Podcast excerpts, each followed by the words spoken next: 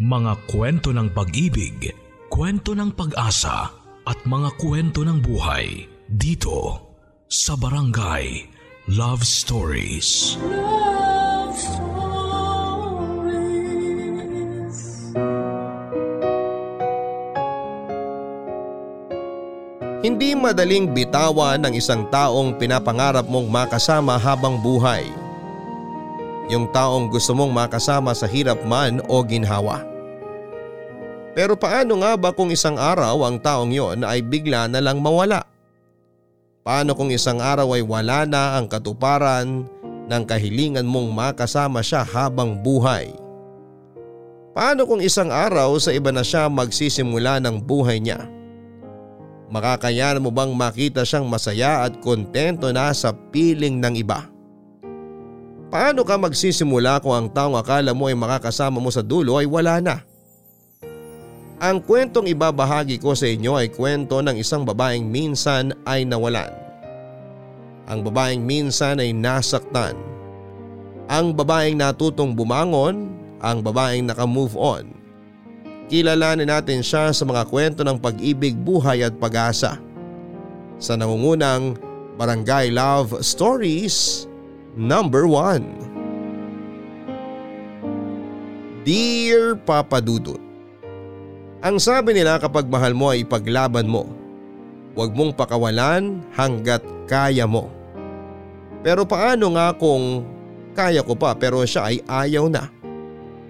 Ako nga pala si Diane, 35 years old, isang babaeng nagmahal, naloko at nasaktan. May kinalaman dito ang naging karelasyon ko at ka-live-in ko for 8 years na si Jeffrey. Natapos ang inakala kong forever, mahigit 5 taon na ang nakakaraan. Pinakamasakit na chapter yon ng buhay ko, Papa Dudut. Dahil in-expect ko siya ang makakasama ko na habang buhay pero hindi pa pala. Inakala kong hanggang dulo kami ay magkasama pero bumitaw siya at kumapit na sa iba. Napakaganda naman ang relasyon namin kaya hindi ko naisip na isang araw ay mauuwi lang sa wala ang ilang taong pinagsamahan namin. Nakaramdam ako ng kakaiba kay Jeffrey after ng team building sa trabaho niya sa isang beach sa Batangas. Nagstay sila ng mga katrabaho niya roon ng 3 araw. Hindi naman po ako nag-isip ng masama kahit marami siyang kasamang babae noon dahil malaki ang tiwala ko sa kanya. Yun nga lang, pagbalik niya ay naramdaman kong may mali na talaga. Naging cold at distant siya sa akin. Sinubukan ko siyang kausapin tungkol doon pero siya pa ang nagalit. Kaya hindi na ulit ako nagtanong dahil ayaw ko siyang magalit. Hindi ko naisip na nagloloko na pala siya noon. May mga gabi noon na hindi siya umuwi at hindi niya sinasabi sa akin kung saan siya nagpupunta. Madalas din niyang itago ang cellphone niya sa akin. Hindi niya yon ginagawa dati dahil hindi ko naman pinapakialaman na ng cellphone niya. Doon ako nagduda. Naramdaman kong may mali na at pakiramdam ko noon ay nagloloko na nga siya. Nahirapan ako sa mga nangyari sa relasyon namin kaya nag-imbestiga muna ako bago siya kinausap. Doon ko napatunayan na tama ang lahat ng hinala ko sa kanya.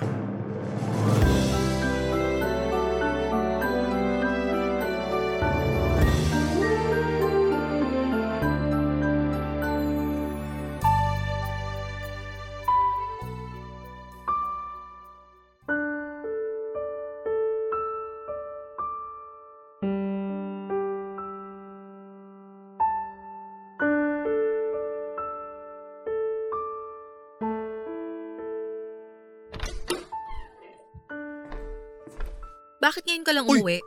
Nakakagulat ka naman. Ilang araw ka nang hindi umuwi ah. Hindi ka man lang nagsabi kung nasaan ka o kung sinong kasama mo. Kailangan ba i-report ko sa'yo lahat ng ginagawa ko? Oo, kasi karelasyon mo ko at magkasama tayo sa bahay. Normal lang naman siguro na mag-alala ko kapag wala kang paramdam, di ba? Napakakalingi mo naman. Paminsan-minsan na nga lang ko lumabas. Paminsan-minsan ka lang kung umuwi. Alam mo, kung mag-aaway lang tayo… Hindi ka naman ganyan dati.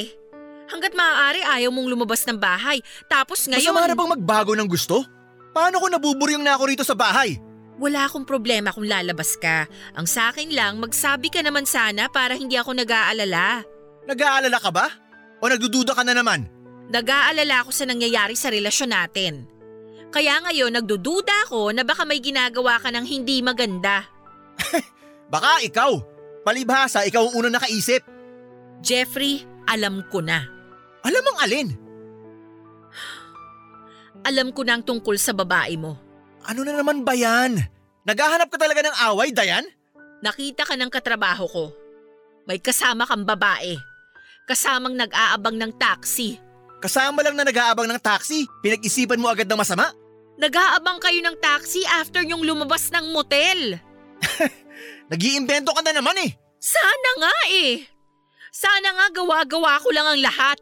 Tapos tatramahan mo ako ngayon. Jeffrey, aminin mo na lang. Anong aaminin ko? Wala naman akong ginagawa. Nahuli ka na. Bakit hindi mo nalang harapin tong ginawa mo? Bakit hindi ka nalang mag-sorry? Dapat nga ikaw mag-sorry eh. Kasi pinagbibintangan mo ako. Nabasa kong usapan niyo ng babae mo. Wala akong babae. Please naman, Jeffrey. Hawak ko lahat ng screenshots ng usapan niyo ni Gina. Ha? Gina? Hindi ka pa rin talaga aamin? Alam mo? Mas maganda siguro kung umalis na lang ako kaysa yung pinagbibintangan mo ako. Pupuntahan mo ba ulit si Gina? Alam mo, ikaw… Magbomotel kayo ulit? Tumigil ka na! Gaano ba siya kagaling, Jeffrey? Para makalimutan mong may karelasyon kang dapat mong uwian. Sinabi kong tumigil ka na eh! Mas magaling ba talaga siya? Di ka ba titigil? Bakit siya? Kasi mahal ko na siya! Oo, Diane. Mahal ko na si Gina! Hindi. Init lang ng katawan yan. Alam kong hindi mo siya mahal. Sinasabi ko na sa'yo ang totoo. Lilipas din yan. Alam ko, ako pa rin ang mahal mo. Diane naman! Humingi ka na lang ng sorry sa akin. Kakalimutan ko lahat to. Sorry? Okay. Napatawad na kita. Magsimula ulit tayo. I'm sorry, Diane. Pero ayoko na. Hindi! Hindi pwede! 8 years tayo, Jeffrey! Di mo pwedeng itapon yun ng basta-basta! Minahal kita sa 8 years na yun. Ayun naman pala eh! Pero iba na ang mahal ko ngayon! Hindi! Alam ko ako pa rin ang mahal mo, Jeffrey! Diane, maniwala ka. Sinubukan kong pigilan na nararamdaman ko para kay Gina. Pero… Subukan mo ulit! Huwag mo namang gawin sa akin to. Parang awa mo na. Hindi tayo pwedeng maghiwalay. I'm sorry. No! Akin ka lang! Sa akin ka lang dapat! Ako yung nakasama mo for 8 years! Ako may karapatan sa'yo! Diane! Hindi si Gina! Hindi kung sino babae! Ako! Kasi ako yung nakasama mo sa hirap! Ako yung tumanggap sa'yo! Bakit hindi ako? Alis na ako! Pabalik ako na lang mga gamit ko! No! Hindi mo kukunin ang gamit mo! Dito lang yon. Lahat! Pati ikaw, dito ka lang. Please, Jeffrey, huwag mo gawin sa akin to. Please, huwag kang umalis.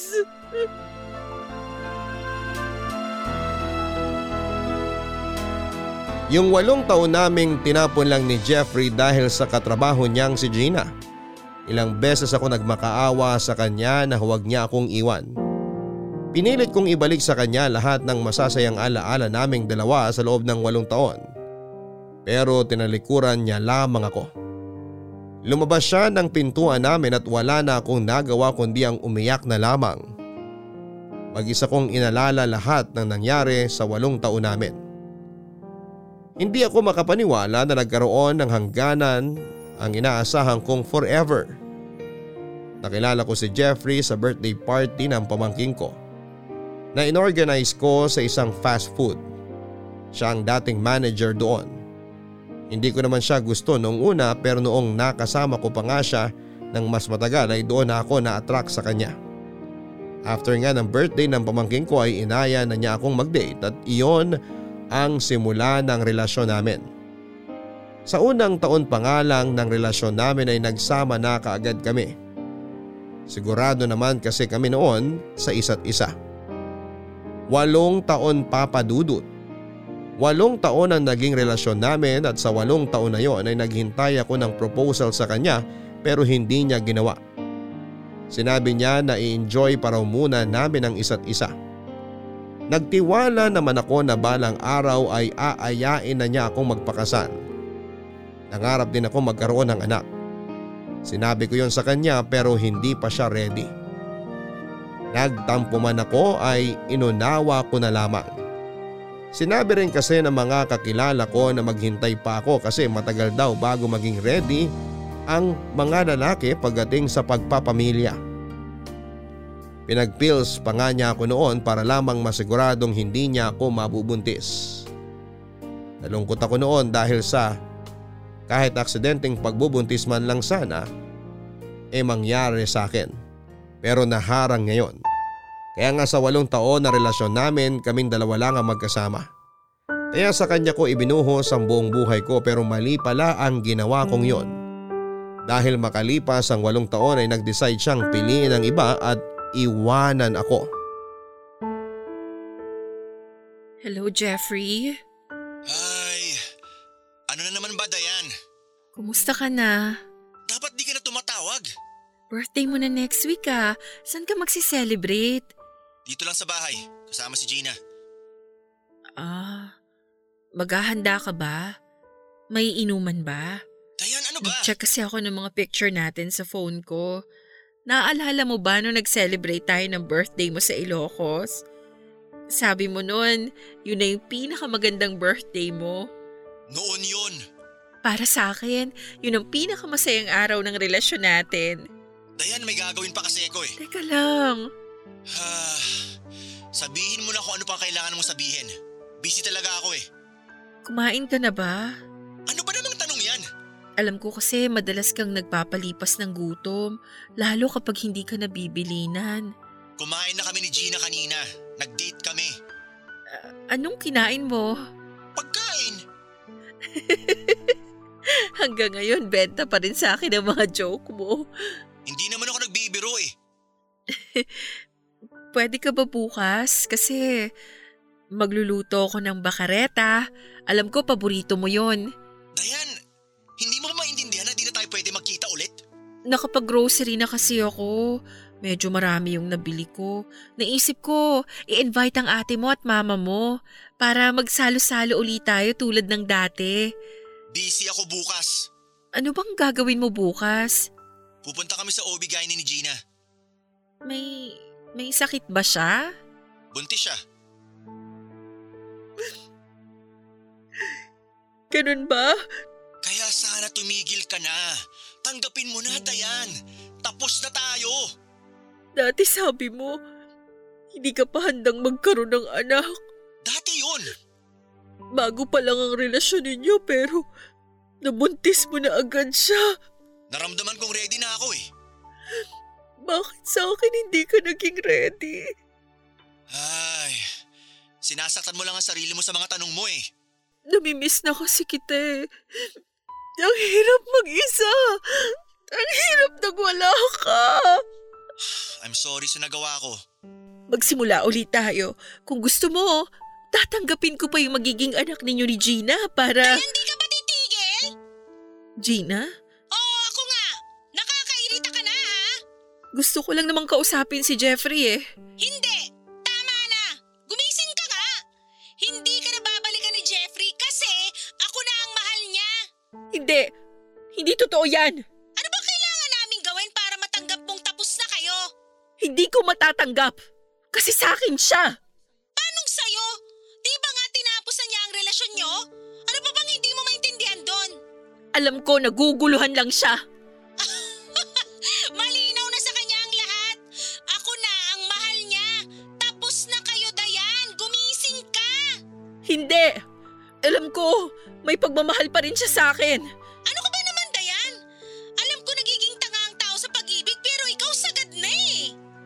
Si Jeffrey, Gina. Ibalik mo na siya sa akin. Wala akong ibabalik sa'yo kasi siya naman ang kusang pumunta sa akin. Ako ang pinili niya, hindi ikaw. Please, Gina. Maawa ka naman sa akin. Maawa ka sa sarili mo. Mukha ka nang ang tanga sa ginagawa mo eh. Gina! Tapos itong usapang to. Huwag ka na ulit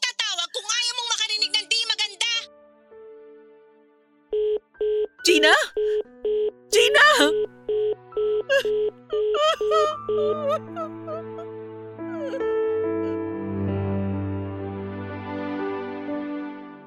Hindi ko pa rin matanggap na nawala na sa akin si Jeffrey.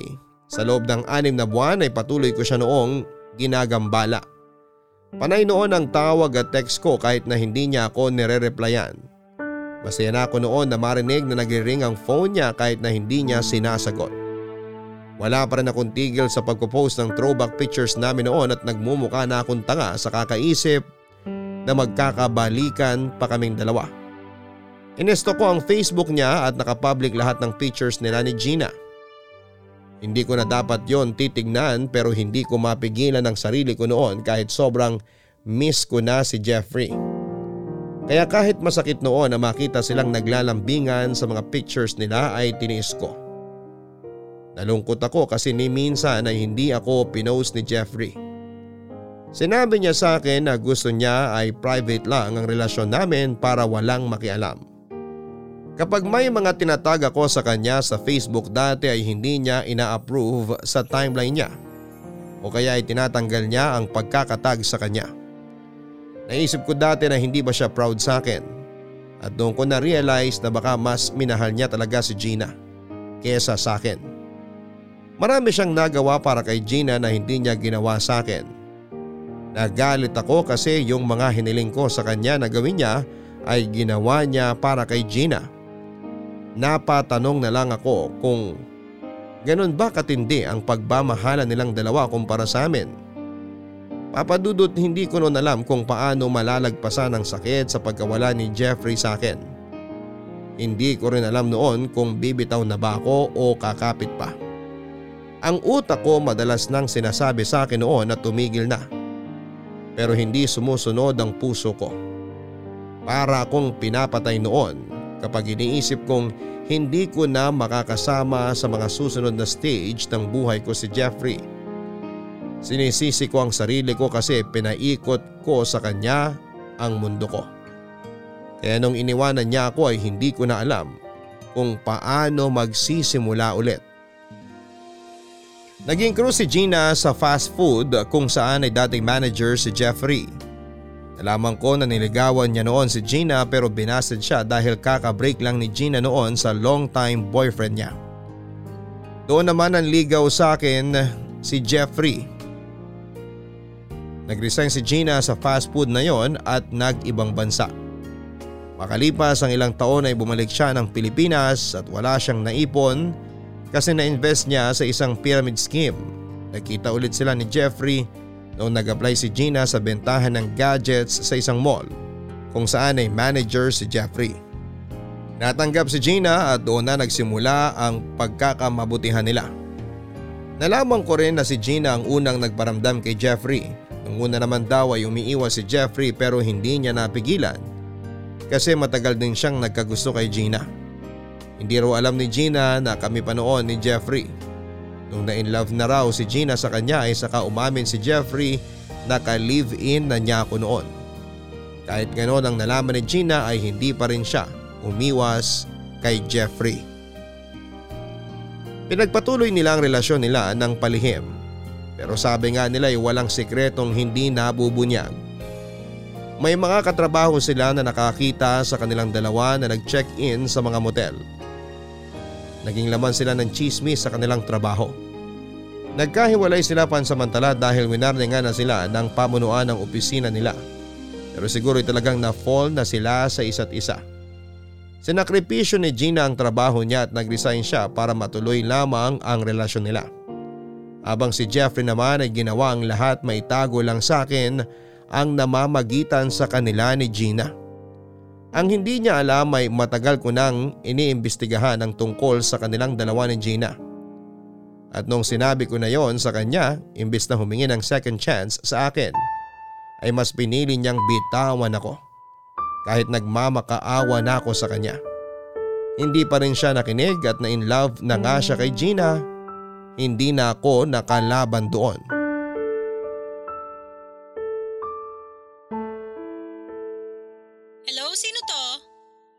Hello, nandyan ba si Jeffrey? Diane, Gusto ko lang sanang kausapin si Jeffrey, kung ayos lang. Hindi ayos. Importante lang kasi. Sabihin mo na lang sa akin, ako na magsasabi sa kanya. Sa kanya ko lang kasi dapat sabihin. Hindi pwede, sa akin mo sabihin.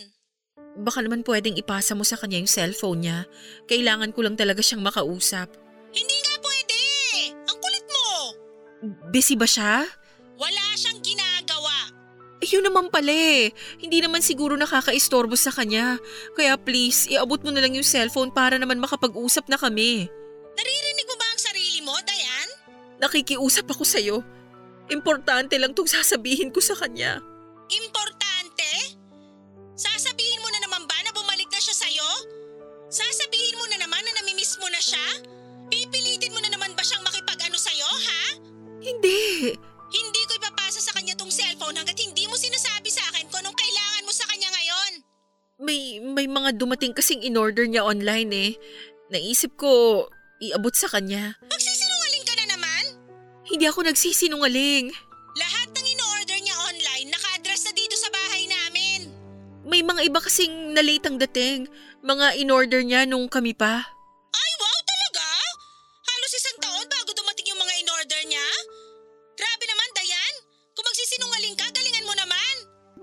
Dadamot mo si Jeffrey sa akin, ha? At bakit hindi? Wala na kayo. Malamang aangkinin ko na siya. Una siyang naging akin. Naging. Ibig sabihin, tapos na. Kami na ngayon, yun ang mahalaga. Inagaw mo lang siya sa akin. Di ko siya maaagaw kung di siya nagpaagaw. Ako ang pinili niya. Ang lakas talaga ng loob mo, Gina. Kabit ka lang. Naging kabit ka pa rin! Yan ba ilalaban mo? O sige, paano ako naging kabit eh hindi naman kayo kasal? Nakipag-live-in lang siya sa'yo. Huwag kang masyadong malakas ang loob dyan. Para na kaming mag-asawa noon, 8 taon kami! Lagi mo nalang pinaglalaban niyang 8 taon nyo. Tapos na yan! Dahil sa'yo! Kaya nga, di ko naman tinatanggi, no? Para kang nauubusan ng lalaki. Ang dami namang iba dyan. Bakit si Jeffrey pa? Eh, ano pang magagawa ko? Di ko na control feelings ko. Na-inlove ako eh. Saka sa akin naman siya unang nagkagusto ha. Hindi sa'yo. Rebound ka lang nun. Magpasalamat ka nga sa akin dahil kung di ko siya binasted nun, di mo siya matitikman for 8 years. Sana hinayaan mo na lang siya na maging masaya sa akin. Naghanap ka na lang sana ng iba. Siya ang nagsabi na di na siya masaya sa'yo. At naniwala ka naman? Naniwala ako kasi tingnan mo ngayon. Ako ang kasama niya. Kung masaya siya sa'yo, bakit nandito siya at hindi siya sa tabi mo? Kasi pinipigilan mo siyang bumalik sa akin.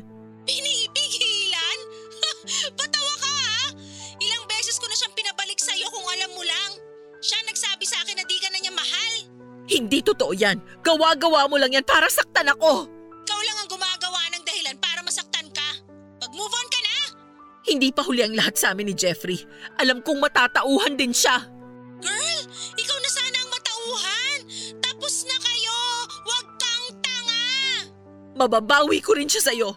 Marirealize niya rin na ako ang totoong mahal niya. Huwag mo na nga sana mangyayari pa yan, Diane. Magkakaanak na kaming dalawa. Pwede pa kayong maghiwalay. Ikakasal na rin kami.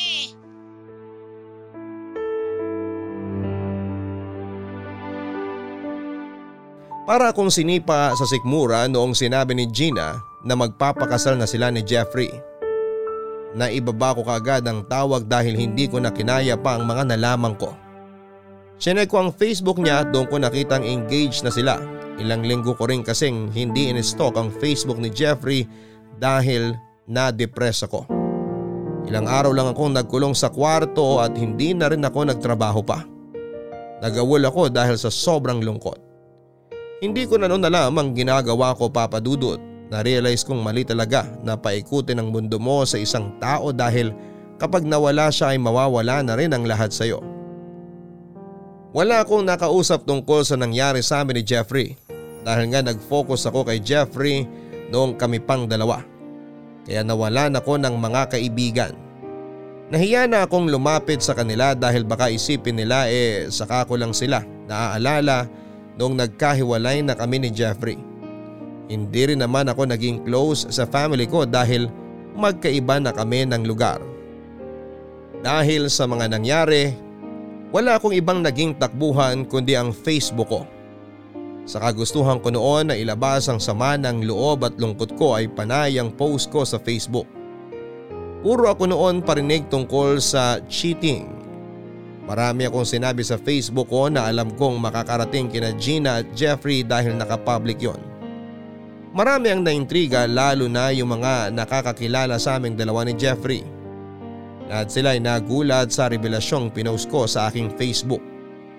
Pinost ko ang mga screenshot ng nabasa kong conversation ni Jeffrey at Gina bago sila umamin sa naging lihim nilang relasyon. Naawa sa akin ang mga kakilala ko. Umabot na nga sa 1,000 ang nag-share ng pinost ko tungkol sa pang-cheat sa akin ni Gina at Jeffrey. Natuwa ako dahil pakiramdam ko noon ay nakahanap ako ng mga kakampi. Nakarating lahat ng yon kay Jeffrey at hindi ko nagustuhan ang mga sumunod na nangyari.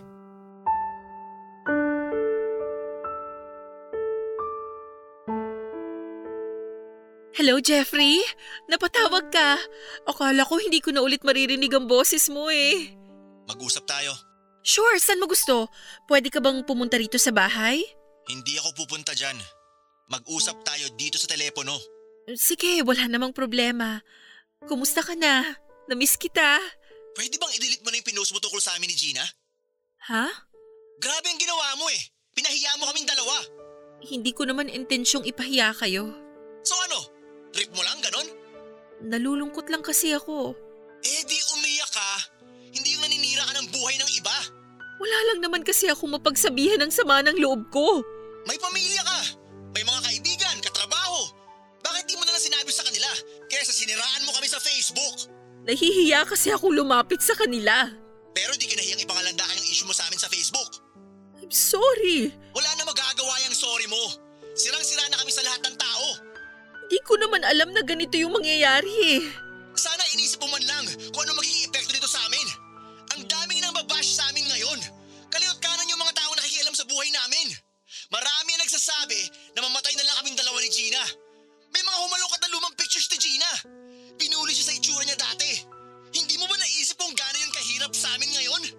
Galit na galit sa amin na lahat ng tao, Diane. Dahil sa ginawa mo. I-delete ko na yung pinost ko. Kahit i-delete mo pa, wala na rin.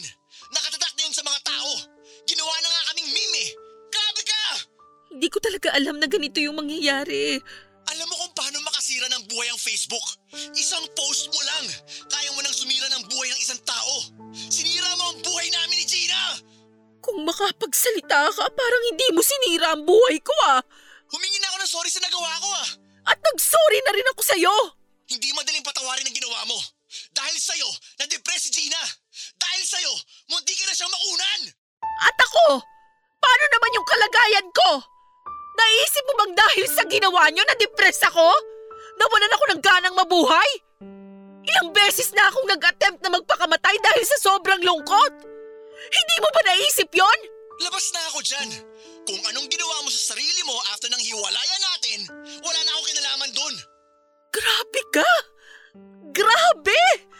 Wala ka man lang pakialam sa mga nangyari sa akin?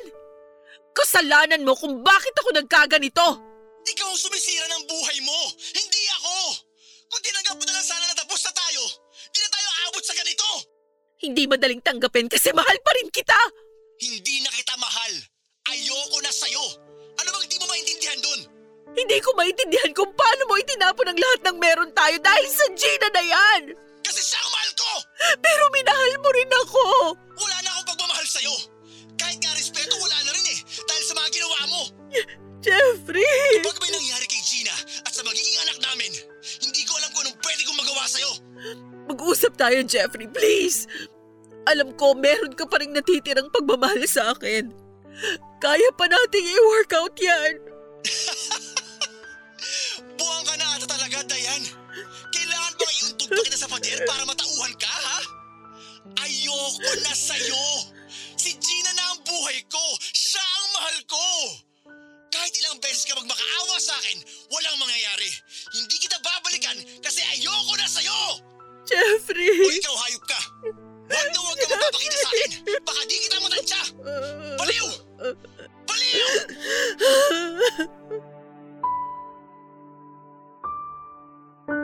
Tinapos ni Jeffrey ang tawag pero kinontak ko siyang muli.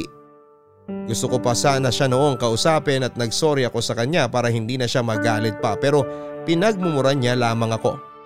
Sobra na ang galit na naramdaman niya sa akin kaya lahat ng masasakit na salita ay binitawan na niya. Hanggang sa dulo ay sinubukan ko makipagbalikan sa kanya at nakiusap ako na huhupa rin naman yung galit niya at makakapag-usap na rin kami ng maayos. Pero hindi po yon nangyari.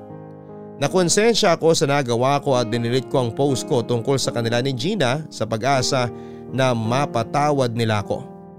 Naisip ko pa na kapag ginawa ko yon ay hindi na magagalit sa akin si Jeffrey. Naisip ko na baka kausapin na niya ako ulit. Inintay ko ang tawag niya o kahit text man lang at umaasa ako noon na makakatanggap ako ng sorry sa lahat ng mga masasakit na sinabi niya.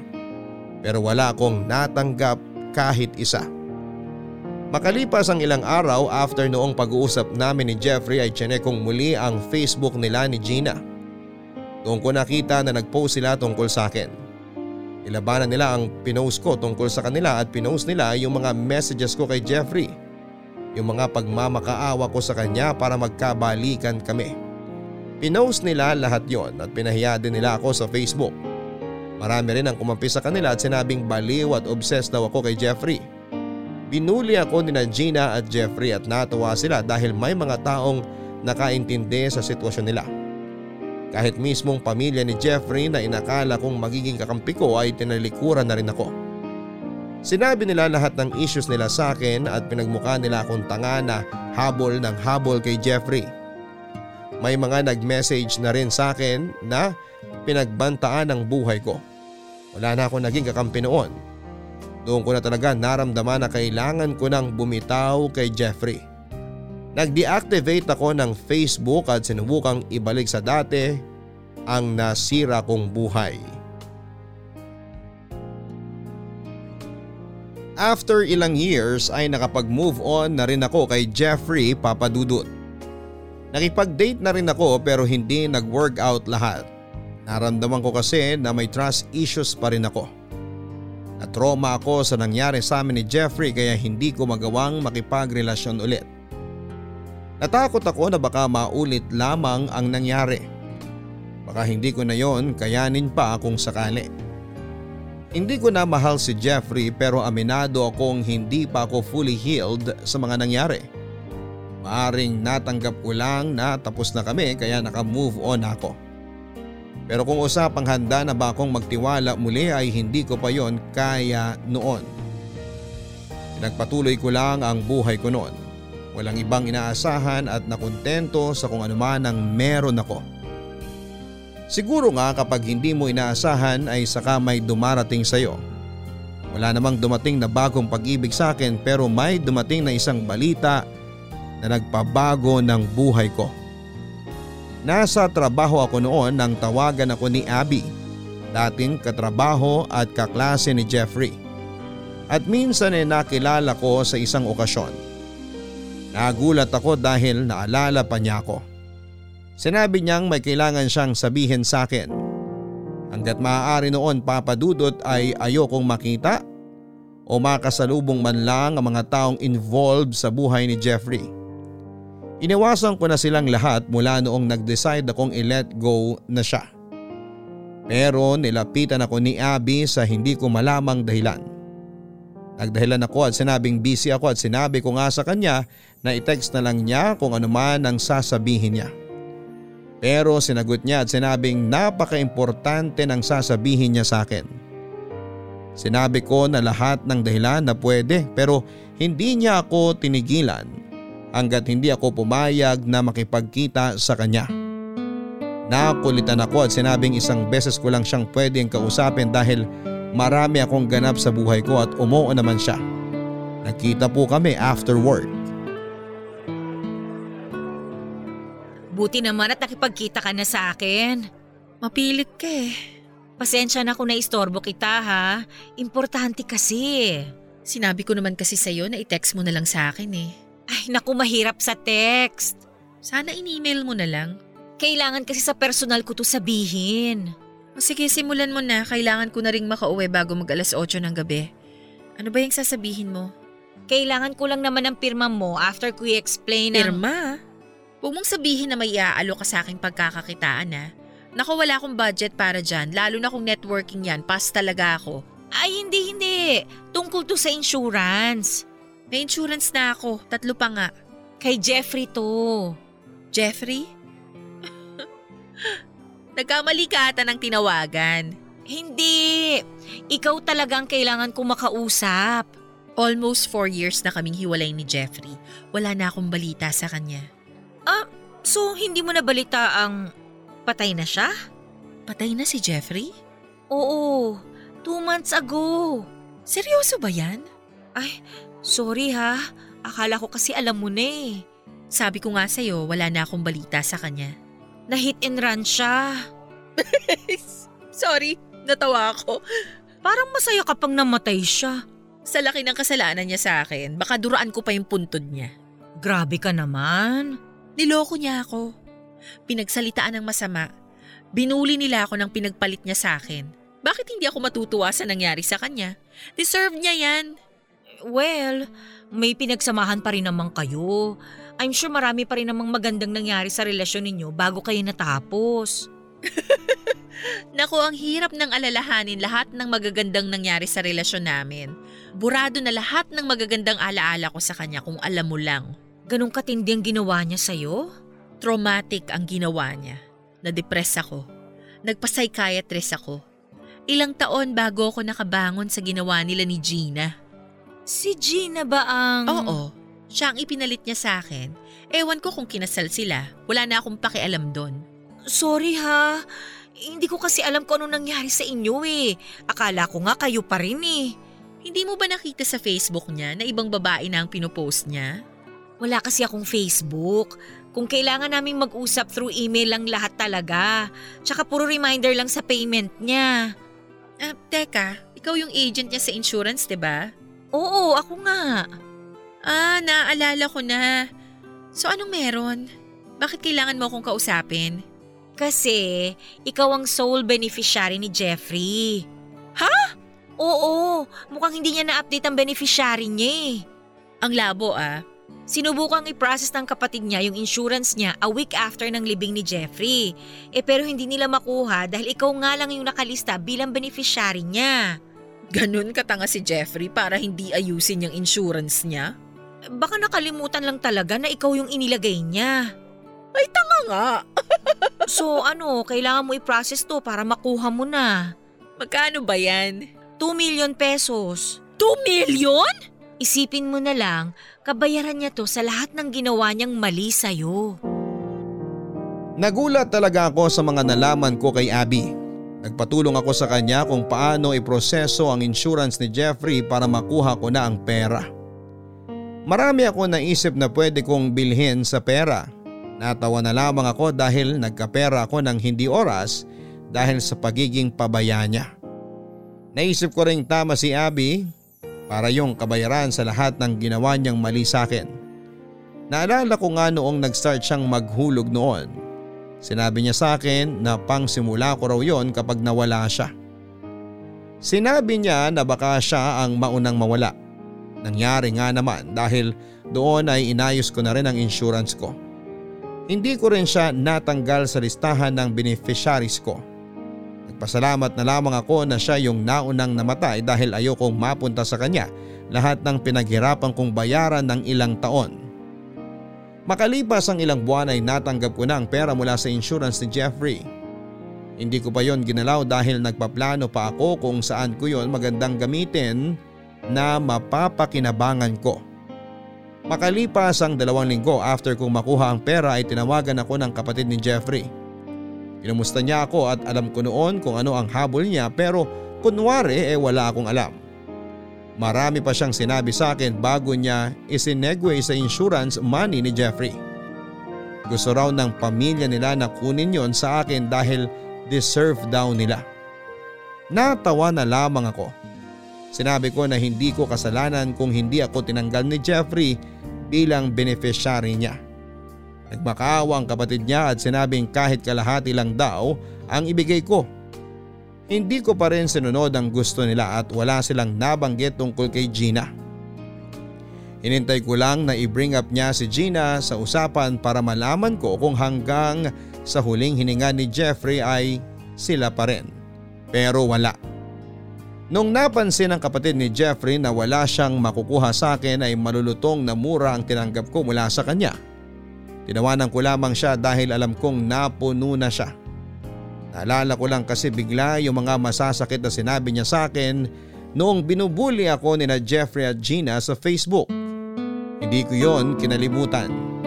Kaya masaya ako na nilapitan niya ako para hingin ang pera ni Jeffrey sa akin. Naiparamdam ko kahit papaano na may karma para sa kanila.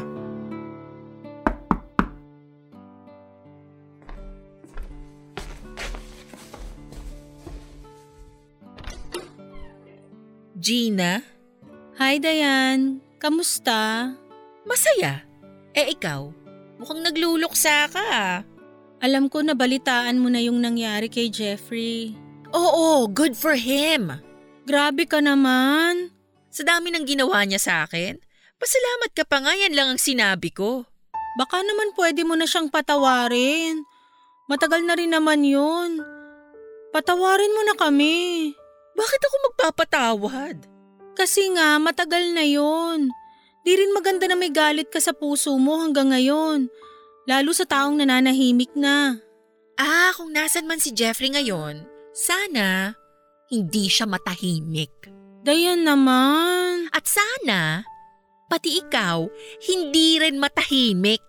Hihingi ako ng tawad sa mga nagawa ko at nagawa ng asawa ko sa'yo. Kinasal pala kayo. Oo, 2 na rin ang anak namin. Magkasunod lang ako na buntis. Ang hilig ah. Kaya nga ako lumapit sa'yo eh. Parang alam ko na kung bakit. Alam kong alam mo nga. Kung tungkol yan sa insurance money na iniwan ni Jeffrey. Please, Diane. Sana mabigay mo yun sa akin. Sa amin ng mga anak ko. At bakit? Kasi kami naman yung dapat mapagbigyan nun eh. Kasal kami. May mga anak kami ni Jeffrey na kailangan kong buhayin. Ang bait mo bigla sa akin ah. Dati halos ihampas mo ko sa sahig. Nagmamature rin naman ang tao. Alam ko noon na mali ako. Saka mo lang naman na-realize na mali ka nung nalaman mong nasa akin na ang pera ni Jeffrey. Nakikiusap ako sa'yo, Diane. Bigay mo na sa akin yung pera. Bakit ko naman gagawin yun? Ako ang beneficiary ni Jeffrey. Matagal na kayong tapos. Hindi lang naalala ni Jeffrey na ayusin yung insurance niya. Nagkamali siya. Kung naalala niya yun dati, malamang tinanggal ka niya. Pwes di ko na kasalanan yun. Maawa ka naman sa mga anak namin. Huwag mong gamitin ang mga anak mo para ibigay ko sa'yo yung pera. Kailangan ng mga anak ko yung pera na yun. Wala akong trabaho, sakitin pa yung bunso ko. Wala na si Jeffrey, wala nang susuporta sa pangangailangan namin. Malaking tulong yung iniwan niyang pera sa'yo para makapagsimula kami uli. Malaking tulong rin sa akin yung iniwan niyang pera para makapagsimula ulit ako ng buhay ko. Sa tingin mo ba kayo lang ang may kailangan? Mas kailangan namin yan, Diane. Ikaw may trabaho, kaya mong suportahan ang sarili mo. O edi magtrabaho ka rin? Parang kasalanan ko na may trabaho ako ah. Wala kang anak na kailangang buhayin. Ako meron. Bakit ako ba nag-decide na gumawa kayo ng anak ni Jeffrey? Kukonsensyahin mo ako sa isang bagay na kayo naman ang may gusto? Diane, please. Desperado na ako. Parang awa mo na. Nahihirapan na ako. Kayo ba naawa sa akin nung pinahirapan niyo ang buhay ko? Ano bang kailangan kong gawin? Gusto mo ba magmakaawa ako? Lumuhod? Sabihin mo lang, gagawin ko. Ibigay mo lang sa akin yung pera. Grabe nagagawa sa'yo ng pera. Kung may anak ka, maiintindihan mo ko. O kaso wala. Tinanggalan niyo ako ni Jeffrey ng tsansa na magkaroon ng anak. Please, Diane. Alam ko di na mababalik ang dati pero… Malis ka na? Naantok na ako eh. Bye!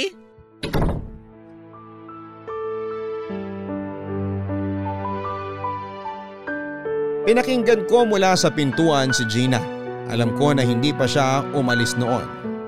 Napasandal na lamang ako sa pintuan at nanghina ako sa usapan naming dalawa. Hindi dahil nakaramdam ako ng konsensya kundi dahil bumalik sa akin lahat ng ginawa nina Jeffrey at Gina sa akin. Hindi ko na hinintay na umalis si Gina sa labas ng bahay ko. Pumanik na ako ng kwarto at doon ay umiyak. Akala ko ay healed na ako sa nangyari pero hindi pa pala. Hindi ko na mahal si Jeffrey, yon ang sigurado ako. Pero yung iniwan nilang sakit at trauma sa akin ay parang hindi ko pa kayang talikuran. Noong nakita ko ang mukha ni Gina ay doon ko na-realize na hindi pa ako handang mag-move on. Hindi ko pa siya napatawad at hindi ko pa sila napatawad ni Jeffrey sa lahat ng ginawa nila sa akin. Nakatulugan ko na ang pag-iyak noon at pagkagising ko ay nakatanggap ako ng mga text kay Gina. Lahat ng pagmamakawa noon ay ginawa na niya para lamang ibigay ko ang pera sa kanya. Hindi rin sila ayos noon ng kapatid ni Jeffrey at nalaman ko kasi na nagkaroon sila ng problema ilang taon na ang nakakaraan. Hindi na rin sila nakapag-usap na dalawa. Ang nabalitaan ko nilayo raw ni Gina ang loob ni Jeffrey sa sarili niyang pamilya. Pinagbawalan daw si Gina na magpadala ng pera si Jeffrey sa pamilya niya. Nakipag-away pa nga raw si Gina sa kapatid ni Jeffrey noong nalaman ni Gina na lihim na nagpapadala ng pera si Jeffrey sa kanila. Napailing na lamang ako sa gulo na sinapit ng buhay ni Jeffrey mula noong naging sila ni Gina. Samantalang kami noon ay payapa ang buhay niya. Nakasundo ko ang pamilya niya. Madalas nga noon ay nag-aambag ako ng ipapadala niya sa pamilya niya. Kaya hindi ko lang maintindihan noon kung bakit mas kinampihan nila si Gina noong nagkahiwalay kami ni Jeffrey. Hindi ko alam pero pakiramdam ko noon ay si Gina ang naging karma nila sa ginawa nila sa akin. Hindi ko pa ginalaw ang perang naiwan sa akin ni Jeffrey, Papa Dudut. Marami ang nagsabi sa akin na i-invest ko raw sa properties pero hindi ko po yun ginawa. Nakatenga lamang yon noon sa bangko at may sarili naman akong ipon kaya hindi ko kailangang galawin noon ang perang yon. Mula nung nakuha ko ang perang yon ay na-stress lang ako sa buhay ko. Paano ba naman kasi hindi na ako tinantana noon ni Gina, talagang gusto niya noon na makuha ang pera. Nakipag-negotiate pa nga siya sa akin na kahit kalahati lang daw yung makuha niya. Sinaraan pa nga niya ang kapatid ni Jeffrey at akala kasi niya noon ay pinapaboran ko ang kapatid ni Jeffrey. Isa pa yon, Papa Dudut. Sandamakmak na mura ang inabot ko sa kapatid ni Jeffrey dahil ayaw ko siyang bigyan ng pera. Natawa na lamang ako sa mga nangyari sa kanilang dalawa dahil lang noon sa pera parang naulol na sila. Kaya nga hindi ko pa ginalawang perang yon dahil marami pa akong inaabangang gagawin nila. Nakailang tawag sa akin si Gina at naalala ko tuloy nung mga panahong tinatawagan ko pa si Jeffrey. Nagmukha akong tanga noon. Pinaba ko ang sarili ko para lamang makipagbalikan si Jeffrey. Tapos si Gina naman ang gumawa noon sa akin after ilang years. Siya naman nagmukhang tanga, kakahabol sa akin para sa pera. Nakiusap siya na makipagkita sa akin. Gusto niya akong kumbinsihin noon na bigyan siya kahit kaunti lamang. Pinagbigyan ko siya, Papa Dudut. May naisip din kasi akong gawin noon kaya pumayag ako. Sinabi ko na magkita kami sa isang kainan na malapit sa motel kung saan ko nalaman na may relasyon na sila noon ni Jeffrey. Hindi naman siya tumanggi at talagang nakita kong porsigido siyang kunin ang perang naiwan sa akin ni Jeffrey. Nagpaka-late pa nga ako na dumating. Pinaghintay ko siya ng ilang oras. Akala ko noon ay susuko na siya pero talagang hinintay niya ako. Buti naman at dumating ka. Ayoko nga sana Ang kulit mo lang kasi. Sorry, nangangailangan lang talaga ako. Alam ko. Balita ako nilapitan ka raw ng kapatid ni Jeffrey. Oo. Hinihingi rin ba niya sa'yo yung perang iniwan ni Jeffrey? Oo. Huwag mo ibigay sa kanya ha. Demonyo yung kapatid ni Jeffrey. Galit ako sa kanya sa ginawa niya sa akin. At ikaw, Santo? Hindi ko naman sinasabing ganon. Parehas lang kayong hinihingi ang insurance money ni Jeffrey. Pero mas may karapatan ako kaysa sa kanya. Siya yung kapatid. Siya yung kadugo. Ako naman yung asawa. May anak din kami. Anong laban niya? Pareho naman kayong walang laban sa pera ko. Pera ni Jeffrey!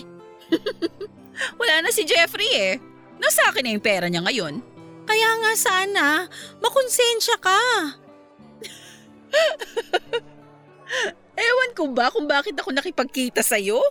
Ang tigas pa rin ang mukha mo para ipamukha sa akin na mas may karapatan ka sa perang iniwan sa akin ni Jeffrey. Kasi yun naman ang totoo. Aalis na lang ako. Sorry, hindi ko sinasadya yung sinabi ko. Masyado lang akong emosyonal. Di ko lang kasi alam ang gagawin ko ngayon eh. Walang-wala na talaga ako, Diane. Walang-wala ka nga tapos ang yabang mo pa. Kaya nga, sorry na eh. Hindi ko talaga alam kung bakit pa ako nakipagkita sa'yo. Pwede namang tanggihan na lang kita katulad ng ginawa ko sa kapatid ni Jeffrey. Kasi alam ko, naaawa ka sa akin. Uy, hindi ako naaawa sa'yo. Eh bakit nandito ka? Bakit ka nakipagkita? Gusto kong makita yung pagiging desperado mo. Hindi ko naman pagkakailayan. Desperado na talaga ako. Kaya nga ilang beses na ako lumalapit sa'yo eh. Alam ko di magandang nagawa ko sa'yo dati. Maling-mali ako. Kami ni Jeffrey. Gusto mo talagang makuha yung pera? Kahit nga konti lang iabot mo sa amin. Kahit 1 milyon lang. Sa'yo na 1 milyon. Deserve mo rin naman yun sa lahat ng nagawa namin sa'yo ni Jeffrey. Wow! Alam mo talaga kung magkano ang nakuha ko ha? Kinontak ko yung agent niya kaya ako nalaman. Ang galing ah! Ang galing! Sabihin mo lang sa akin kung anong kailangan kong gawin para ibigay mo sa akin yung perang iniwan sa'yo ni Jeffrey. Kaya mong gawin lahat ng gusto ko? Oo! Kakayanin ko, sabihin mo lang! Gagawin kitang personal assistant ko. Yun lang? Kaya ko yan! Sigurado ka? Naging PA na rin ako dati. Alam kong kaya ko yan. Lahat talaga gagawin mo, no? Para sa mga anak ko? Oo! Okay. Mag-start ka bukas na bukas din. Sige! Ihanda mo ang sarili mo. Hindi biro ang gagawin mo.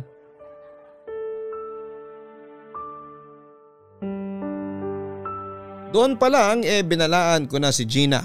Naramdaman kong natakot siya pero pumayag pa rin. Sinabi ko na may time pa siya para umatras pero desidido siyang gawin lahat ng gusto kong ipagawa. Sinabi naman niya na wala siyang trabaho kaya may time siyang maging PA ko. Kinabukasan ay nag-start na si Gina para maging assistant ko at naging parang kasambahay ko na rin siya dahil kahit mga gawaing bahay ay pinagagawa ko na sa kanya. Tumira silang mag-ina sa bahay ko at nakiusap siya na kahit pagkain lang ang ibigay ko sa kanila habang hindi ko pa ibinibigay ang insurance money ni Jeffrey. Natawa ako kasi ganun siya kakampante na ibibigay ko talaga sa kanya ang pera. Lahat ng iniutos ko kay Gina ay sinusunod niya. Kahit nga yung pangha-handwash ng mga panty ko ay ginagawa niya, kapag may mga mali siyang ginagawa ay sinisigawan ko pa siya. Pinapahiya ko rin siya sa harapan ng mga tao at alam ko noon na napupuno na siya sa akin pero tiniis niya. Hindi siya nakalaban sa akin dahil hawak ko noon ang alas. Inalipin ko siya for almost a year.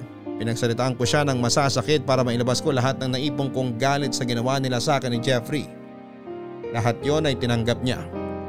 Nakita ko naman sa kanya na nakukonsensya siya sa nangyari sa akin. Hindi ko lang in-acknowledge yon dahil baka lumaki ang ulo niya. Sinubukan niyang mag-advance kahit 100,000 lang. Pinawanan ko lang siya, Papa Dudut. Pinaramdam ko sa kanya na walang kasiguraduhan na ibibigay ko sa kanya ang pera.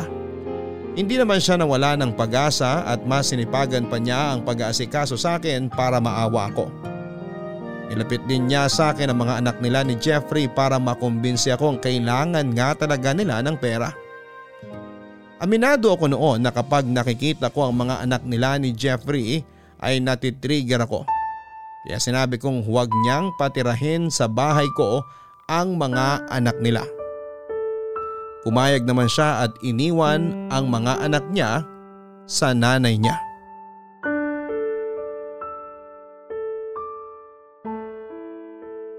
Kinuha na ng nanay ko yung mga anak ko. Good! Baka madamay pa sila sa galit ko sa inyo ni Jeffrey. Naiintindihan kita, pero sana labas na yung mga anak ko sa nagawa namin ni Jeffrey sa'yo. Kaya nga pinaalis ko sila rito, diba? Kasi ayokong madamay sila. Salamat naman kung ganun. Napakamalas nila. Bakit naman? Kasi kayong magulang nila. Kawawa talaga sila. Hindi man kami naging mabuti sa'yo, pero alam kong naging mabuting magulang kami sa mga anak namin ni Jeffrey. Alam yun ng Diyos. Kilabutan ka naman. Huwag mong gamitin ang Diyos dito. Gusto ko lang patunayan na nagsasabi ako ng totoo. Wala akong pakialam. Papanik na ako sa kwarto. Ayusin mo tong kusina. Ang kalat. Sige, sorry di ko agad naayos kanina. Nagmamadali kasi ko. Ang daming kalat. Ilang beses kong sinabi sa'yo na ayoko ng makalat na bahay. Mula nang dumating ka rito, mas kumalat pa eh. Imbis na makatulong ka sa paglilinis, parang walang nangyayari. Sorry Diane, aayusin ko to. Yung mga kutsilyo, basta-basta mo nilang nilalapag kung saan-saan. Lilinisin ko. O tignan mo tong kutsilyo na to. Bulag ka ba? Hindi mo ba makitang pinamumugaran na ng langgam? Kadiri! Nakalimutan kong ilagay agad sa lababo eh. Kaya hinayaan mong langgamin dito sa kalan. Sorry uli. Mula nang dumating ka rito, puro na lang langgam sa bahay. Hindi mo kasi agad nililinis lahat ng pagkain kumakalat dito eh. Sorry talaga. Ganyan ka rin ba kadugyot sa bahay mo? Siguro pati mga daga katabi na ng mga anak mo matulog. Hindi naman. Linisan mo to ah. Iidip lang ako. Pagkagising ko mamaya dapat wala na kahit isang langgam dito sa kusina. Oo. Diane? Ano na naman? Halos 1 taon na ako nagtatrabaho sa'yo. And so? Hindi pa kasi natin napapag-usapan uli kung kailan ko makukuha yung pera ko. Pera ko yun. Oo, pera mo nga. Pero magiging pera ko na yun, di ba? After ko maging assistant mo.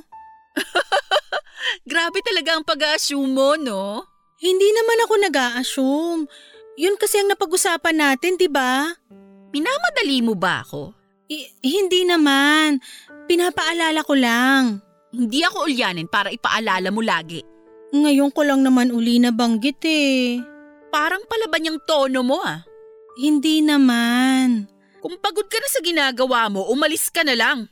Pero paano yung pera? Eh di wala.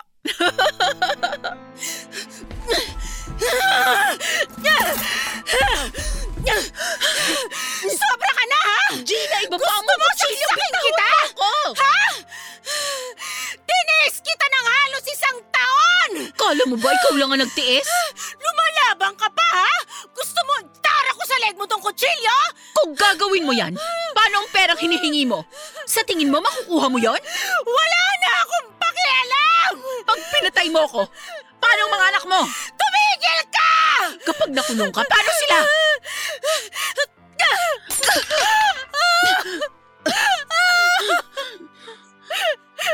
Hindi ko na ginagawa para sa akin.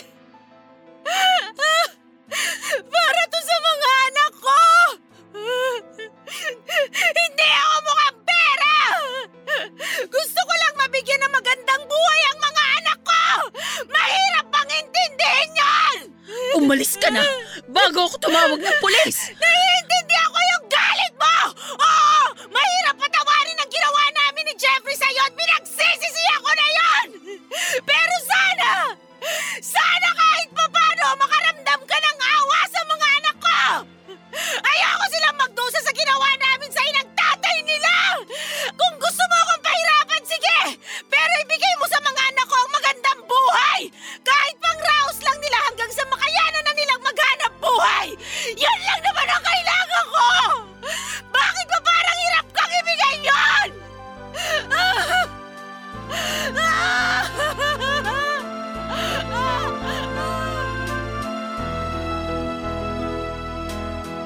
Napahiga na lamang sa kitchen floor si Gina sa sobrang panghihina dahil sa mga nangyari. Nanginig ako dahil sa takot na humalo sa konsensya ko. Makalipas ang ilang sandali ay bumangon na noon si Gina at napaatras ako dahil hawak pa niya ang kutsilyo. Nung nakita niya akong natakot ay nilapag niya ang kutsilyo sa lababo at saka umalis. Ilang araw na ring nagpaparamdam si Gina sa akin. Wala na akong balita sa kanya at hindi ko rin siya kinontak pa. Nagpunta ako sa bangko para asikasuhin ang perang iniwan ni Jeffrey. Ang hindi alam noon ni Gina ay pinangalan ko na yon sa mga anak nila ilang buwan na ang nakakalipas. Naka-time deposit yon at makukuha nila after ilang years. Wala naman talaga akong interes noon sa perang yon dahil kapag naaalala ko yon ay naaalala ko lamang ang ginawa ni Jeffrey sa akin. Kaya inasikaso ko yon kasama ang lawyer ko para mapunta sa mga anak ni Gina. Alam kong sumobra ako sa mga ginawa kong pang-aalipin kay Gina. Pero ang gusto ko lang noon ay maramdaman niya sa puso niya na totoong nagsisisi siya sa ginawa niya sa akin.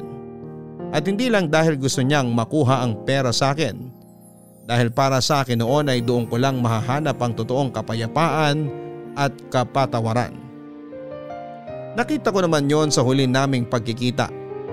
Hindi man naging maganda ang huling pagkikita namin ni Gina ay naging sapat na yon para matanggap kong nangyari na ang nangyari. Natanggap kong tapos na ang lahat at oras na para magpatawad. Nakatulong na nakita ko at nakasama ang mga anak nila para ma-realize kong marami ng taon ang nasayang dahil sa naipong kong galit. Pero naiintindihan ko ang sarili ko kung bakit ako nakaramdam ng ganon dahil hindi biro ang magpatawad after kong magawa ng mali na mga taong pinagkatiwalaan mo.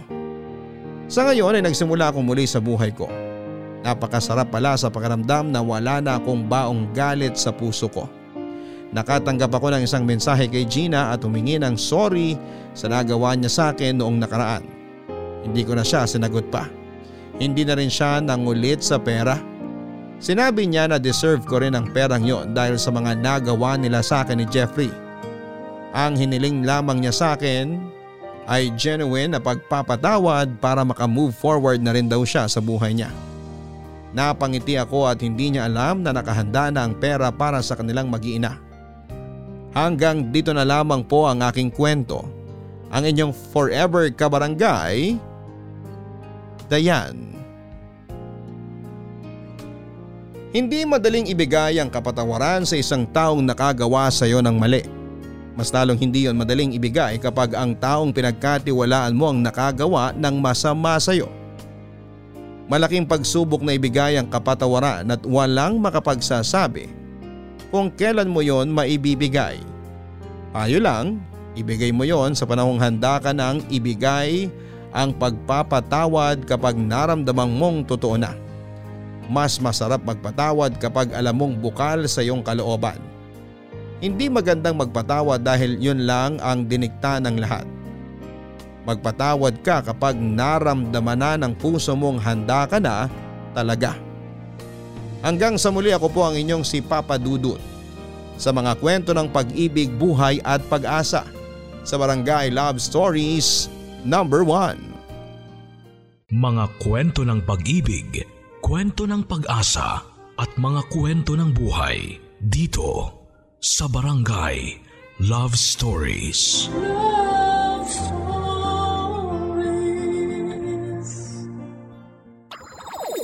Nagustuhan ang iyong napakinggan? Ituloy yan via live stream sa www.gmanetwork.com/radio.